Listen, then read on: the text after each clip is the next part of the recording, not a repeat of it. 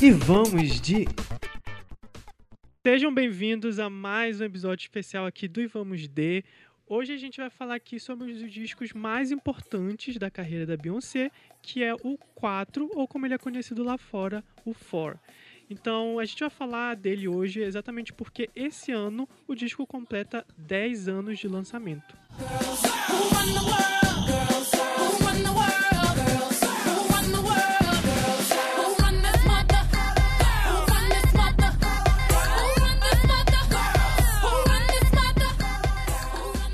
para isso, a gente está aqui para conversar, é, discutir nesse episódio especial, falar os principais pontos desse disco e, é claro, falar um pouco. Será que esse é um álbum que foi mesmo divisor da carreira da Beyoncé? Então, a gente vai falar um pouco mais disso. E temos aqui um convidado super especial, que, assim como a gente, também é muito fã da Beyoncé, que é o Git Intel. Então, vou pedir para ele se apresentar, falar mais um pouco do trabalho dele, para quem ainda não conhece. Então, Gui, pode se apresentar, por favor. Oi, fala pessoal, tudo bom? Aqui é o Guilherme Chintel. Eu sou eu sou blogueiro, sou criador do portal It Pop, que é parceiro da MTV também, e sou DJ. Eu escrevo sobre sobre música e cultura pop há mais ou menos 10 anos, então há pouco mais que 10 anos, estou aí quase que junto com, com o disco que a gente está fazendo comemorando aniversário. e, e sim, sou muito fã de Beyoncé, acompanho ela há muitíssimo tempo, tô aí pregando a palavra desde então, desde que me conheço por gente. Tudo. E onde as pessoas podem te encontrar? Uh, eu sou arroba Gitintel no, no Instagram e no Twitter. E no Spotify também tem umas playlists bem legais, que é pelo nome do próprio Hitpop, portal Hitpop no Spotify você também acha algumas coisas. Olá pessoal, meu nome é Alan, vocês já me conhecem, sou aqui do podcast Vamos De, sou colunista do Tracklist e hoje estou aqui, como os meninos falaram, para comentar sobre o For, o disco da Beyoncé. Eu sou muito cadelinha dela, então vamos aqui discutir sobre esse disco e falar sobre essa era querida e odiada por muitos. Bom, aqui quem fala é o Lucas. Você, vocês podem me encontrar nas redes como lucasgcr É, não deixa também de seguir o Instagram do podcast, que é o arroba podcast vamos de, e também as redes do Tracklist, que é o portal Tracklist. Então vamos começar que a gente tem muita coisa bacana para comentar sobre o fórum.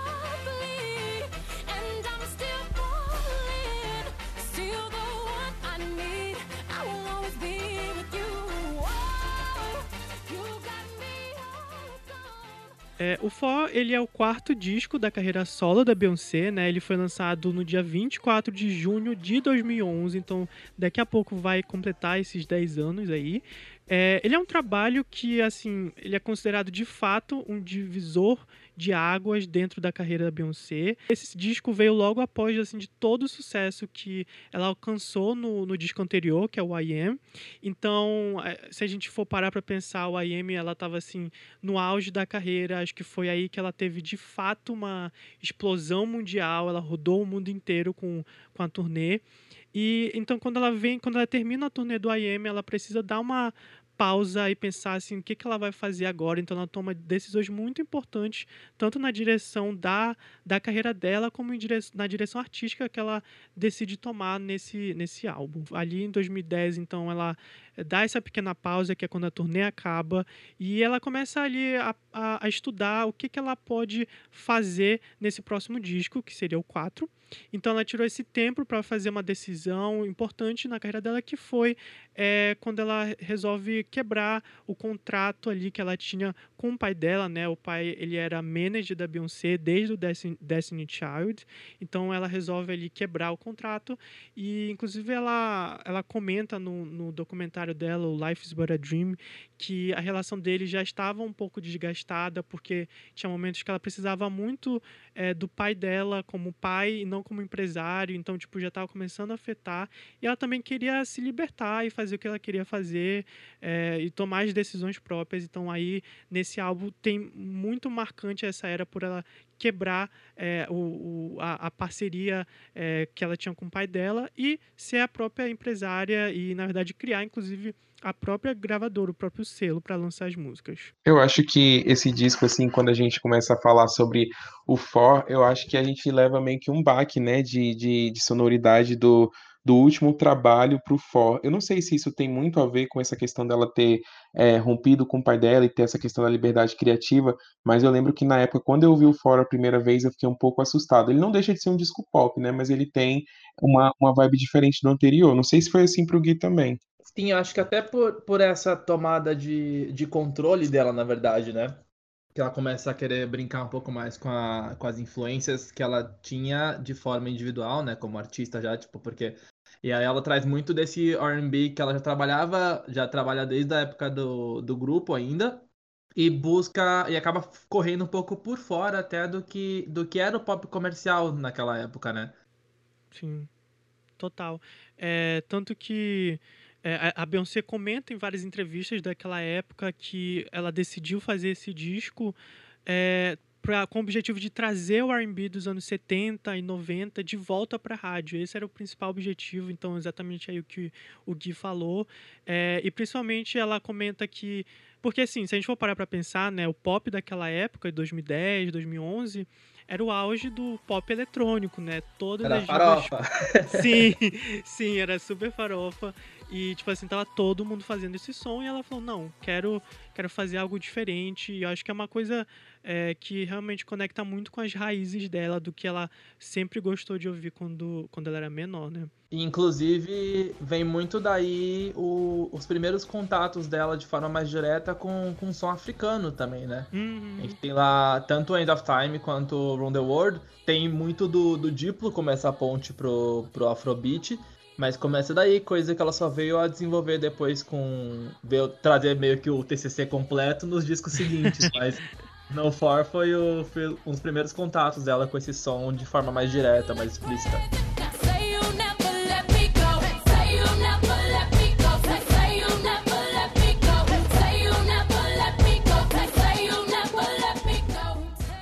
Quando ela foi fazer esse álbum, ela gostava muito de um musical da Broadway que se chamava Fela, que era exatamente um musical sobre a vida do músico Fela Curry, que é um dos principais nomes do Afrobeat. Então ela adorava o musical e ela falou: "Quero trabalhar com esses músicos que estão lá" e ela trouxe pro pro For. E, inclusive, uma também das características que ela comenta é que ela queria deixar um pouco de lado os beats mais eletrônicos para focar em instrumentos mais orgânicos para o álbum, é, pensando nessa coisa mais do ao vivo, né?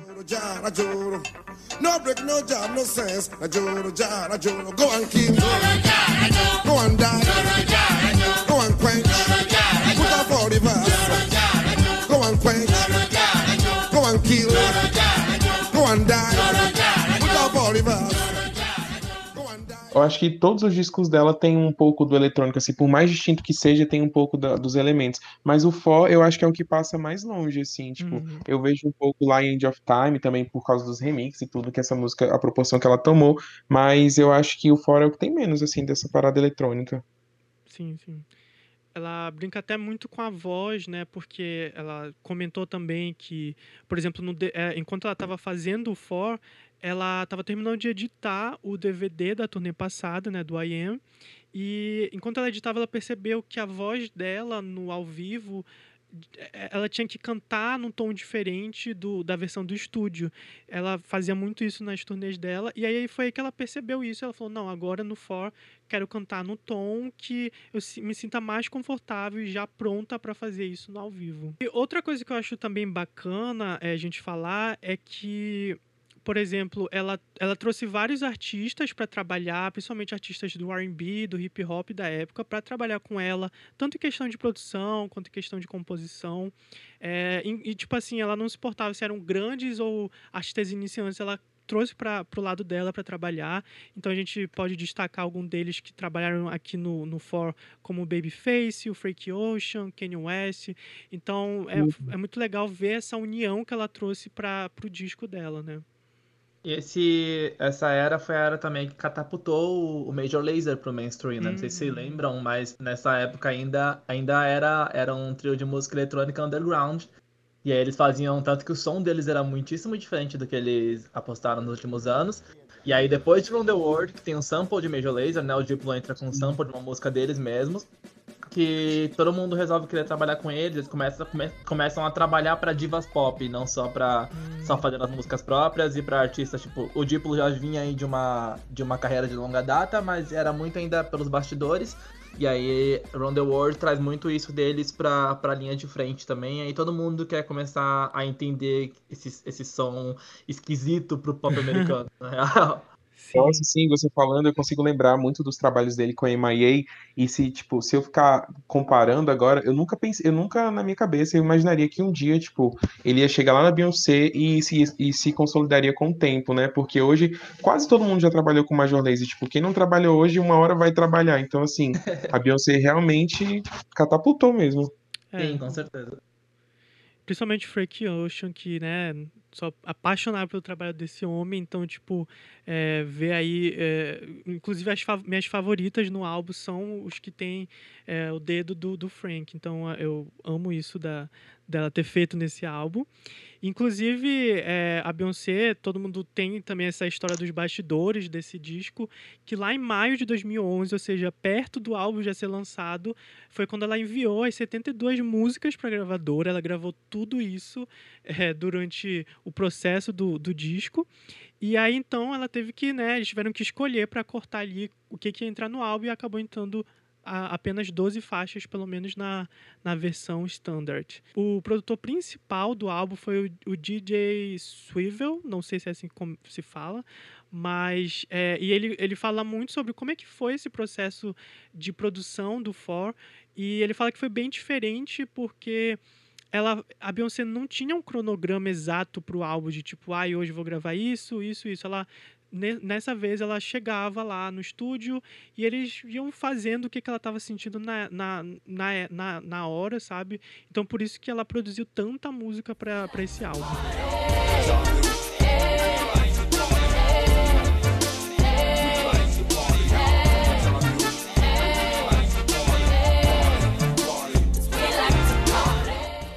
É, então agora a gente pode passar para o momento da divulgação né, e os principais hits da carreira da, dessa era do For. Vamos falar um pouquinho sobre esse momento. Eu queria saber de vocês dois se vocês lembro, assim, a memória de vocês. Qual é a memória de vocês de, de, dessa época de divulgação do For? O que, é que vocês lembram, assim, que marcaram muito dos lançamentos dessa época, divulgação e tudo mais? Para mim, é, é, muito visual em relação aos clipes, na, tanto porque essa época foi uma época que Beyoncé também batia muito na TV, então, tipo, você assistia uhum. muita coisa dela, você, é, foi uma, uma fase que ela, que ela foi muito televisionada, pelo menos falando do público Brasil TV aberta. E a última e... vez também, né?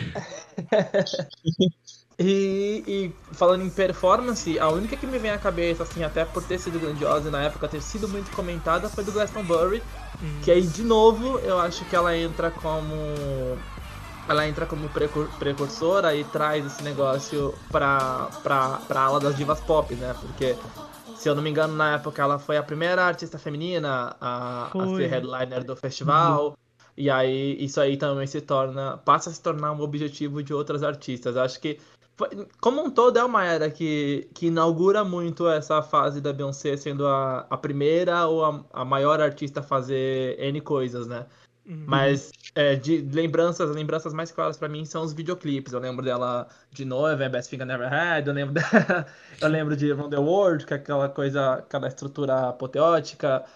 É, é, muito isso, é muito visual. É um disco que me lembra que, apesar de ter vindo antes dessa era dessa era explicitamente visual dela, é um disco muito visual também. Tipo, ele, ele tem muitas imagens atreladas às músicas. Eu acho que assim como o Gui também eu tenho essa mesma perspectiva porque para mim é um disco assim que foi que eu consigo lembrar da Beyoncé mais farofona, sabe? Antes de todo o hype que veio das eras seguintes, assim, eu acho que era do For, me lembra, me remete muitos clipes, assim, que nem, que, que nem ele falou. Eu consigo lembrar bem de Potty, ela lá com a, com a Kelly, sabe? Consigo lembrar de End of Time, aquele livezão que todo mundo via na TV aberta. Eu consigo lembrar bem dessas performances e dos, e dos videoclipes, assim, é o que eu mais tenho na cabeça. Sim. É, também é a mesma coisa. Eu acho que na época do I Am, pra mim, foi o momento tipo assim, que eu fui o auge de ser fã da Beyoncé, até porque eu era muito menor na, nos, nos discos anteriores, mas o For eu também tenho, para mim, o mais marcante, é, eu lembro até hoje quando eu tava assistindo pela primeira vez o Run the World, que era, foi assim, um clipe gigantesco, é, acho que ficou muito marcante aquela coreografia que ela faz com os ombros, então, assim, eu lembro demais, e também foi uma música que não parou de tocar, é, e eu acho até interessante também que é, é essa é uma era que falando assim, comercialmente é a menos bem sucedida, sabe? Se a gente for comparar com os outros álbuns, mas ao mesmo tempo, se você for olhar a tracklist, se você for escutar, para mim é só hit o, o, álbum, sabe? Então tem esse contraponto de tipo o impacto que ela trouxe com as músicas não necessariamente re refletiu nos números, assim, não teve muitos números um e tudo mais, sabe? Então acho isso muito interessante como esse álbum conseguiu consolidar essa parte, assim, o impacto da Beyoncé na, na indústria. E aí eu queria saber, assim, tipo, vou, bora fazer rapidamente um top 3, assim, umas categorias aqui. É, vocês lembram, assim, tipo, para vocês no álbum, qual é a, a top 3 favoritas, as músicas favoritas de vocês do disco? Eu eu acho que. Difícil. Eu vou, até o final do podcast já terei mudado de opinião, claramente. Mas eu acho que a minha favorita, tipo, Arol é Around the World mesmo. É, até por isso de ter vindo com esse sample de Pão de Flor do Major Laser, ter sido essa, esse encontro dela com, com, com as batidas africanas e tudo mais. Eu acho que essa música marca muito uma. Marca muito. É muito uma marca de, de divisão de carreira para ela. Uh, eu gosto demais de Party. Tem o dedo do uhum. Kanye West também. Tem o André 3000 na música e tudo mais. Tipo, é uma música que resgata, nem resgata, né? Porque tava ali do lado, mas ela acende muito desse, desse hip hop 2000, 2005 e tudo uhum. mais. E, e, é uma música que não foi, não teve tanto sucesso quanto as outras, mas é grandiosa. E. Meu Deus. Talvez Love on Top, que daí acho ah, que vai fazer, uma, fazer a cota pop. Hoje lá vão top, lá vão top, ela, ela gravidinha. É isso. Eu... Nossa, é muito difícil para mim, que nem ele falou. Eu acho que até o final do podcast eu já mudei de opinião, assim. Mas enquanto eu tava aqui estudando a pauta tudo direitinho, eu tava ouvindo o disco de novo, e eu cheguei na conclusão que eu tenho assim um carinho muito especial por Amish, acho que é por, não sei se é porque me lembra Ai, é, We Are Try do, do Frank Ocean lá do Nostalgia Ultra, que eu acho que tipo assim, elas têm um instrumental muito parecido, eu gosto muito. Pare também, tipo, eu gosto das duas versões, tanto com The 2000 quanto com J. Cole, eu, eu amo as duas versões. E Best Thing I Never Had, porque aquele clipe eu acho que eu via tanto, eu via tanto, assim, passava em todo lugar, uhum. que eu criei um apego muito grande pela TVZ. música. Sim, super. Mix TV então nem se fala. Sim, eu era da cota Mix TV, que era tudo na TV aberta. Então era Mix TV e MTV tocando essa música o tempo inteiro. Nossa, eu tinha a impressão, eu tinha a impressão que ele, sei lá, na programação, o For passava, tipo, a todo tempo, assim. Sim. assim. Quando era Party, era One Plus One, quando não era One Plus One, era, era Wonderworld, tipo, toda hora mudava. Eu achava isso incrível, assim. Eu sei foi bem divulgado. É uma música muito público brasileiro também, né? Tipo, Sim. baladinha romântica que os casais vão usar como trilha sonora e tudo mais. Nossa, mega novela, poderia ser super uma novela. Nem sei se foi, mas eu acho que tem super a ver. Total.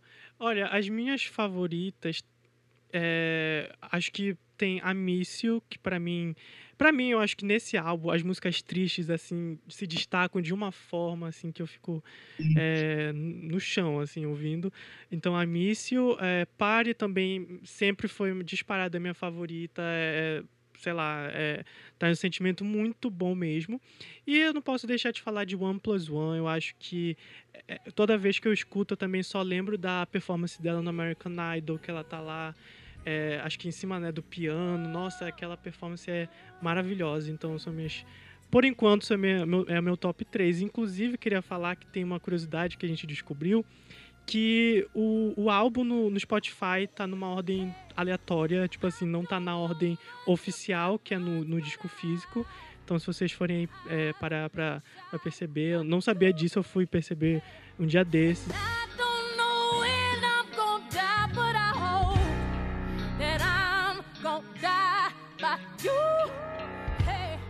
Agora, bora ver aqui. Que, qual vocês acham que talvez sejam, tipo, três músicas do álbum que vocês acham que são um pouco subestimadas? Eu vou começar por Party de novo, porque. Eu de verdade acho essa música, tipo, é, é uma música incrível e, e, que desde a primeira audição, tipo, você sempre, toda vez que você escuta, você pega alguma coisa nova, você. É, alguma coisa diferente te chama atenção, e ela não teve a mesma atenção que as outras. Foi single, teve videoclipe e tudo mais, mas não tocou tanto quanto as outras. Uh, indo nessa linha do, do que eu disse sobre o encontro dela com Afrobeats, talvez End of Time, que também é a produção do Diplo, também tem essa mesma pegada do que o Major Lazer estava fazendo naquela época, que era um som diferente pro pop, então antecipou muita coisa do que a gente ouviu do pop nos últimos anos, coisa que só foi estourar tipo de 2018 para cá, ela já estava fazendo lá atrás. E Schooling Life, talvez. Hum, também acho que a, a terceira posição sempre é mais difícil.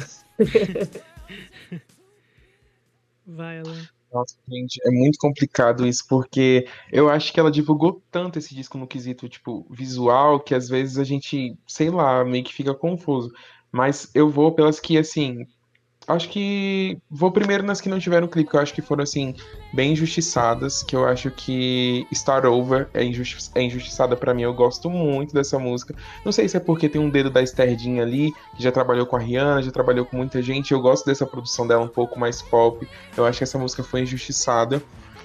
Eu acho que Love and Pop também foi um pouco, porque ela já estava grávida, e aí eu acho que poderia ter tido uma promoção melhor. E Dance for You, porque eu sou muito cadelinha do clipe e tipo assim, eu acho que poderia ter tido mega performances assim. Eu acho que poderia ter, se tivesse, se tivesse, né, uma divulgação maior, talvez teria alcançado também uma posição maior, porque Dance for You é incrível, assim. Eu acho que ela poderia ser que nem Eagle, sabe? Tipo, nesse quesito de, de divulgação, assim, alcançar os mesmos patamares. Eu acho que fica ali meio que, que escondido, assim, na discografia da Beyoncé. As pessoas meio que passam batido, assim, por Dance for You. Eu, particularmente, amo o clipe e amo a música também. Sim, também estava na minha lista. É, então vou falar só mais duas, que é Rather Young. Eu acho essa assim, o que ela faz com a voz dela nessa música é inacreditável, então para mim merecia muito, muito mais. Acho que ela nunca cantou ao vivo também, inclusive. É, e a outra que eu escolho é I Care. Eu acho que I Care também, por mais que tenha um reconhecimento e tudo mais, eu acho que, não sei, acho que pra mim poderia ter sido single essa. Porque eu acho que ia dar um outro lado, assim, pro álbum, então, enfim. É uma coisa que eu não me lembrava, que eu tava olhando aqui, eu fui abrir a ficha técnica aqui do disco pra, pra confirmar. Party, ela tem na produção também o Jeff Basker, que é outro nome que depois fez muita coisa gigante, né? Antes do, antes do For, ele já tinha trabalhado com Kenny também, e aí depois ele trabalhou com Bruno Mars, ele produziu a Lana Del Rey no primeiro disco dela, produziu a Adele, produziu Taylor Swift no Red, produziu a Ed Sheeran, uma par de gente que depois também foi, foi hit atrás de hit. Ele, até Mark Ronson e tudo mais. Tipo, é um cara que trabalha com. só trabalha com gente gigante. E ele tá por trás uhum. de, de Party também. É a música da carreira. e para fechar então essa categoria dos nossos top 3, vou fazer um ainda mais difícil. Top 3 videoclipes para vocês dessa era. Que eu acho que tem muita coisa boa. eu acho que esse down de todo mundo, né, gente? Esse clipe sim, eu acho que ele é um marco pop, assim, Precisa, não tem como. porque Round the World é, é, isso, né? É um lance muito apoteótico, é, é gigante, ele é, ele é, grande em tudo, tipo, aquele balé gigante, o visual gigante, a coreografia é muito foda. E eu acho que ele também marca muito uma fase da, da Bey mais preocupada com o visual do que antes. Porque você pega na era anterior, a gente teve. Tem Diva, por exemplo, tem, tem Single Ladies, que, que tem até aquela, aquele, aquele momento maravilhoso do VMA. E, e aí, tipo, só que ainda assim são, são, são produtos que eles vencem muito pela simplicidade, tipo, eles conseguem ser simples e, e grandes muito pela ideia. E aí nessa era não, nessa era ela já faz um negócio que você vê tipo, que é grande e é caro, tipo, teve um trampo muito, muito, muito foda por trás.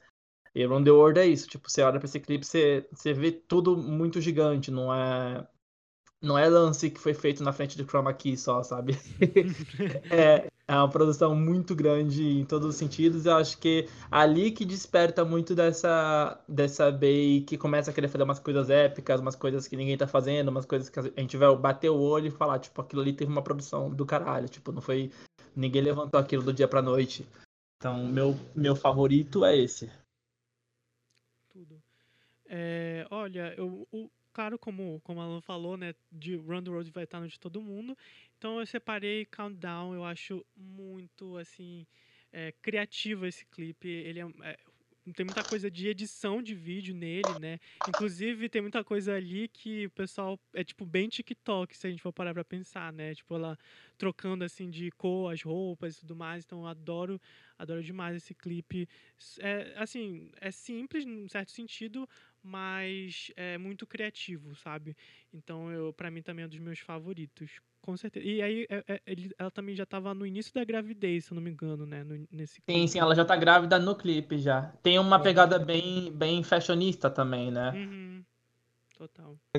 Nessa questão que o Gui falou, que despertou essa questão de mega produções lá com o Underworld, eu acho que me despertou, assim, outra questão também. Eu acho que foi muito a partir desse clipe que as pessoas notaram a possibilidade do viral sabe? Eu lembro muito de ver esse clipe, tipo, em tudo, sabe? Eu via no Orkut, eu via, assim, no, tipo, viral em vários lugares, na época eu achava incrível, porque, claro que todo mundo fazia mega clipes, assim, na época, mas eu acho que as consequências desse trabalho geraram essa, essa, esse alcance maior, assim. Eu lembro muito de todo mundo falar desse clipe, falar de coreografia, falar de visual. Sempre tinha alguma coisa que pegava o pessoal, assim. É, é legal lembrar que Round the World ele vem muito de uma, uma fase da indústria pós-Gaga também, né? Não sei se você lembra, vocês lembram que, que teve essa virada do pop, né? Que foi aquele lance de que a galera ainda tava. A, a gente teve uma fase muito visual ali naquele, naquele pop Michael, Madonna e tudo mais. Depois que vira. Depois tem a fase Britney ainda. E depois, quando vem chegando nesse final de, de 2000 para começo de, dos anos 10, tem uma queda nessa, nessa atenção ao visual. Até que chega a Gaga e dá uma, uma mexida nisso aí. Tipo, faz o pessoal ter que começar a trabalhar para chamar atenção também, porque senão hum. vai ter aquela, aquela mina louca com umas roupas piradas, com os clipes fodas, cheio de coreografia incrível, e vai passar todo mundo para trás. E aí a Bey trabalha com ela, a, eles dá para você consegue perceber muito a diferença disso, principalmente quando a gente pega os dois clipes de telefone e videofone, por exemplo. Putz, tipo, são, são padrões muito diferentes de estética, de visual e tudo mais.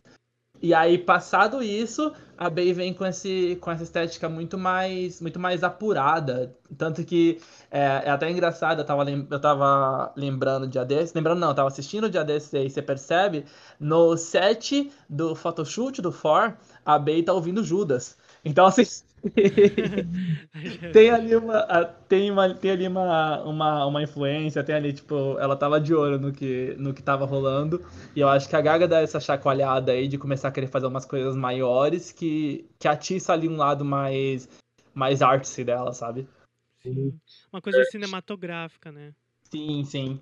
Deixa de Nossa, ser só um clipe só para tipo só para divulgar a música e passa hum. a ser algo para representá-la mesmo visualmente Gente, quebrando aqui um pouco essa, o, o, nosso roteiro aqui. Gente, qual música vocês não gostam, assim, do forró? Vocês têm uma que vocês não aguentam, assim, que vocês costumam hum. pular? Boa Caraca. pergunta, peraí.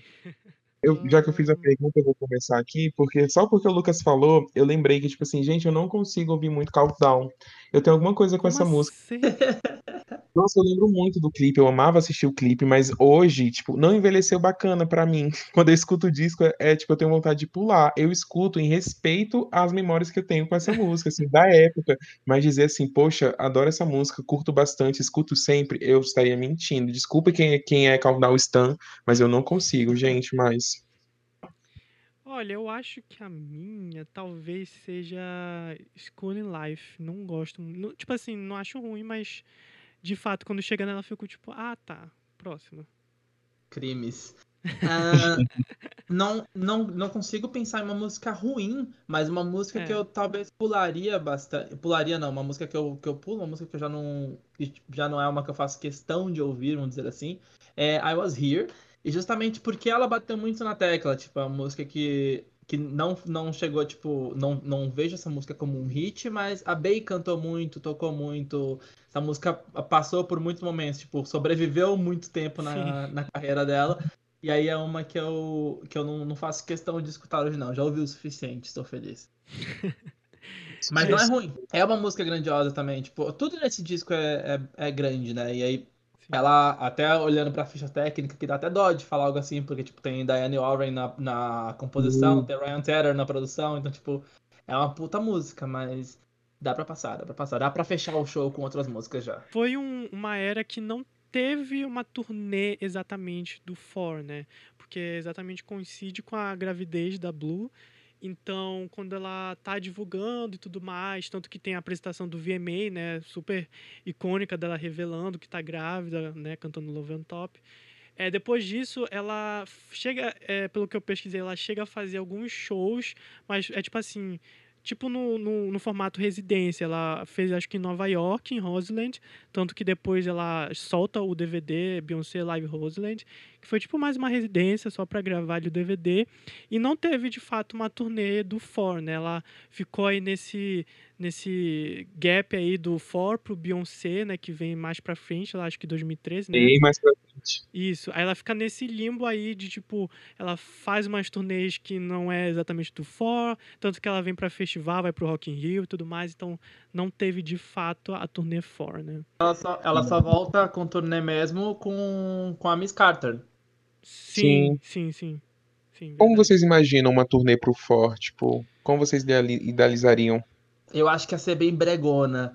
Porque como pega, como pega muito isso dela, dela querendo misturar tudo quanto é referência e se quase que se redescobrindo, né, no meio uhum. dessas influências e tudo mais, eu acho que ia ser uma farofada, porque já não é nesse é, tá um pouco, tá um passo antes desse amadurecimento visual que a gente vê depois com com, com Beyoncé e tá ali depois daquele do, do hype gigante que foi o Sasha Fierce ainda. Então, entre esse meio termo tinha muita coisa que podia dar errado. Verdade.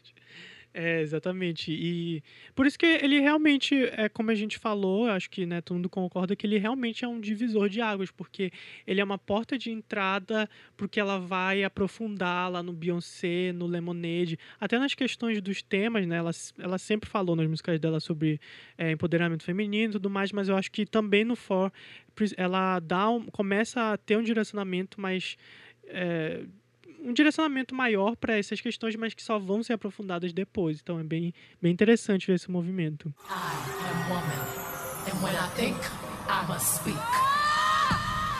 Men have been given the chance to rule the world.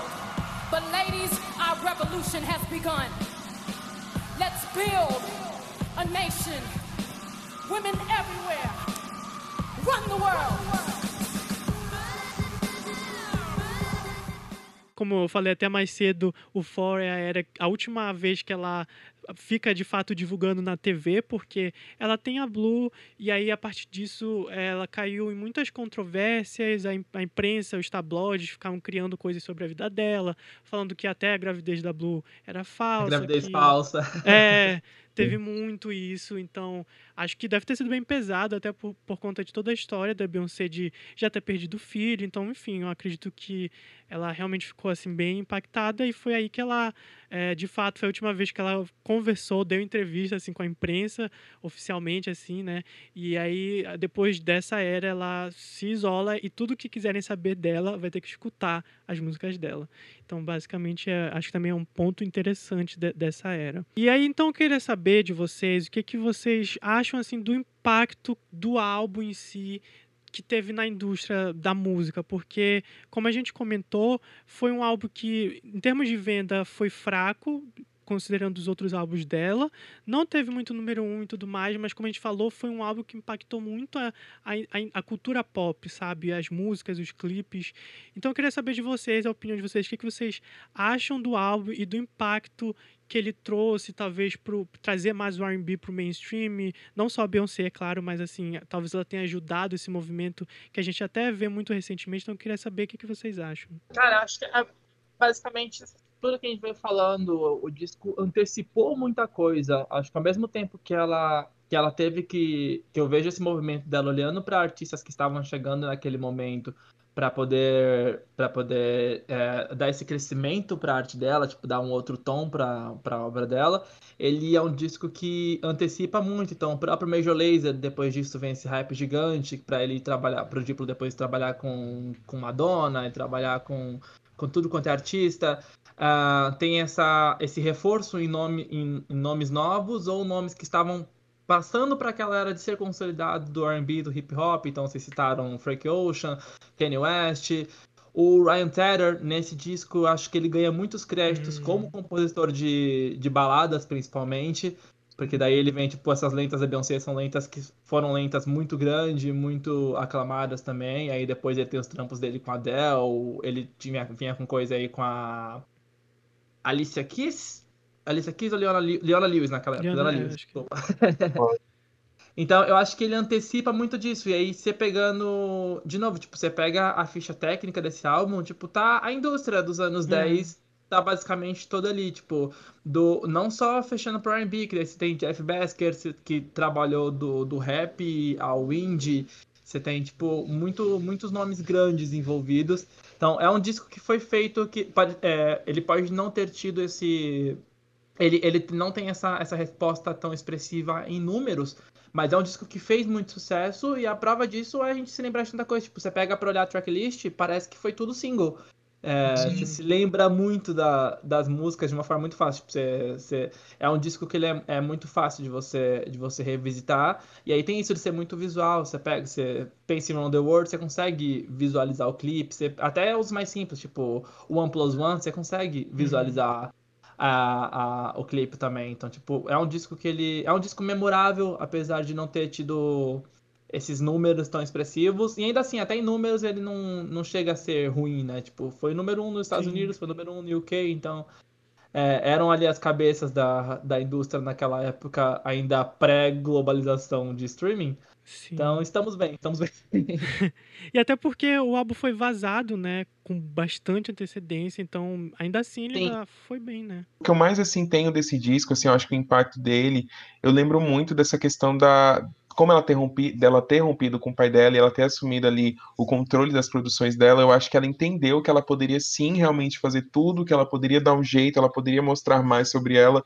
E eu acho que esse disco, que nem o Gui falou, tem uma produção assim muito forte, né, muito memorável, mas foi ali que ela começou a trabalhar com um time mais reduzido, assim, porque naquela no uhum. Dangerous Love no B-Day, ela tinha Neil, tinha Big Boy, tinha Missy, assim, ela trabalhou com muito mais gente. Tanto é que tipo assim, naquela época ela saiu do, do Destiny, foi começar a carreira solo dela, toda hora ali, tipo, a gente via muito, era um mix de coisas, assim. O no For a gente tem mais um, um amarrado, assim, a gente vê mais uhum. R&B, vê mais soul, e dali até hoje eu acho que a gente tem esses traços muito fortes de, dela. Não que no pop não tem, assim, mas eu acho que isso ficou muito desde a era do For. Eu acho que ali ela ela mostrou, claro que ela trouxe a pauta feminista que ela carrega desde sempre, mas ali eu acho que ela foi mais incisiva e abriu portas aí para os dois discos que a gente mais baba assim dela, pelo menos eu falo por mim, que é o Beyoncé e o Lemonade, então eu tenho para mim que o For foi realmente assim, a hora que ela falou, opa, sou eu, eu faço, eu consigo, assim.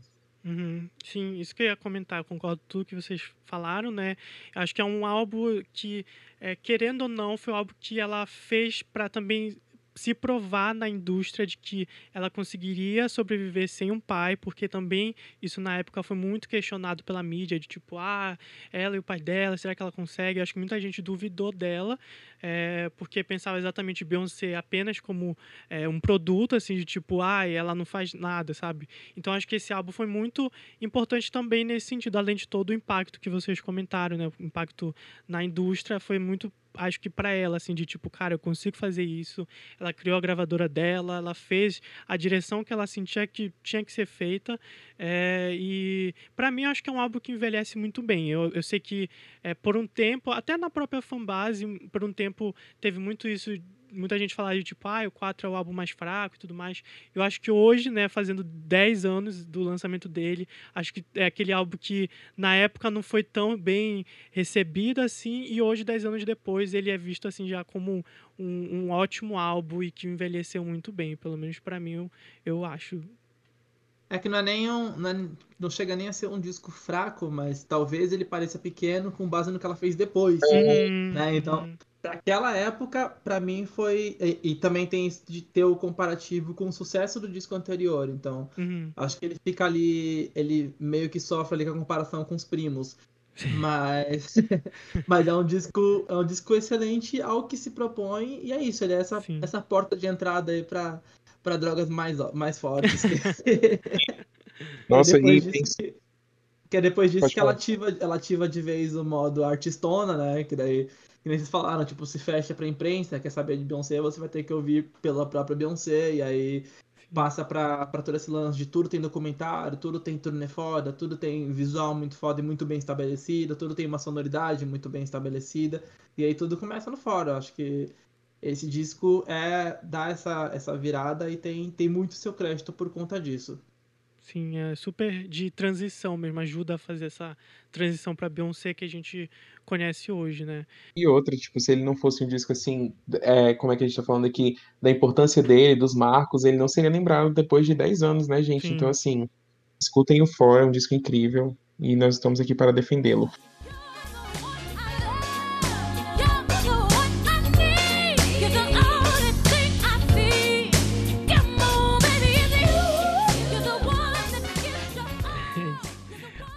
Acho que acho que é isso. A gente falou aqui bastante sobre esse álbum maravilhoso. Então, meninos, vocês têm mais alguma consideração final, alguma coisa assim? Sim, Beyoncé, se você estiver ouvindo esse podcast, lance logo algo, pelo amor de Deus, Por não favor, aguento mais. Lança o, a- a- o DVD de Formation, pelo amor de Deus. Eu só quero. Onde você colocou, aproveita o contrato com a Netflix, lança tudo que você puder. Bom, então, Gui, eu queria agradecer pelo teu tempo, tua disponibilidade de falar aqui com a gente. Gosto muito do teu trabalho, inclusive acompanho no Twitter. Te conheci também ouvindo outros podcasts que tu participou de vários, então fico muito feliz de poderes ter aqui conversado com a gente. Obrigado, eu agradeço o convite, gente. Foi muito legal. Ele chamou pra falar de Beyoncé, eu tô em casa, então eu agradeço o convite. Fico feliz por ter lembra lembrado de mim. Tudo. É, então é isso, gente. Não esqueçam de seguir o Gui, vai estar também na descrição do aqui do EP, no, no Instagram. E a gente se encontra então na próxima. Tchau, tchau. Beijo! Tchau, gente.